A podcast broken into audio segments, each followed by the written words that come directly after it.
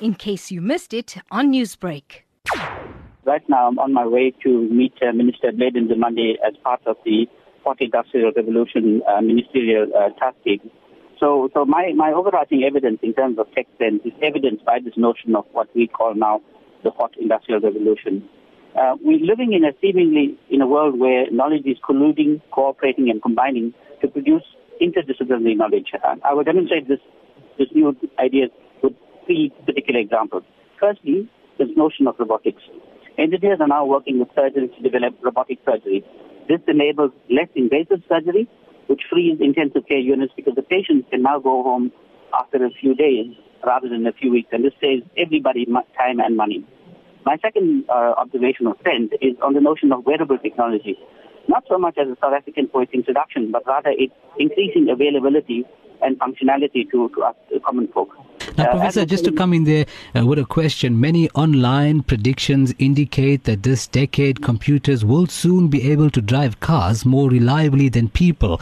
Your thoughts on that? Okay, so South African driver behavior is, in one word, is appalling, right? We know this. Uh, the World Health Organization ranks us as one hundred fifty-nine out of one hundred seventy-five with respect to fatalities. So this, as you say, provides a compelling business case for autonomous vehicles. We also have the tenth largest road network in the world with seven hundred fifty thousand kilometers of roads. I don't know if you know that. However, our roads are full of potholes.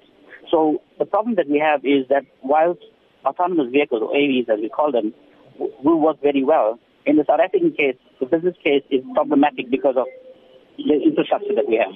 However, we can introduce the notion of driver-assisted technology, so especially with long-distance drivers and, and, and people like that, because, you know, with, with, the, with the buses that are moving between major cities and the drivers get stuff about what we call driver fatigue, with rapid eye movement, we can actually monitor the, the, the health of the drivers and start using that. The notion of autonomous vehicles, I'm sad to say, is quite a distance away for South Africans. However, the notion of driver-assisted technology is something we should strive for straight away. Newsbreak, Lotus F M, powered by S A B C News.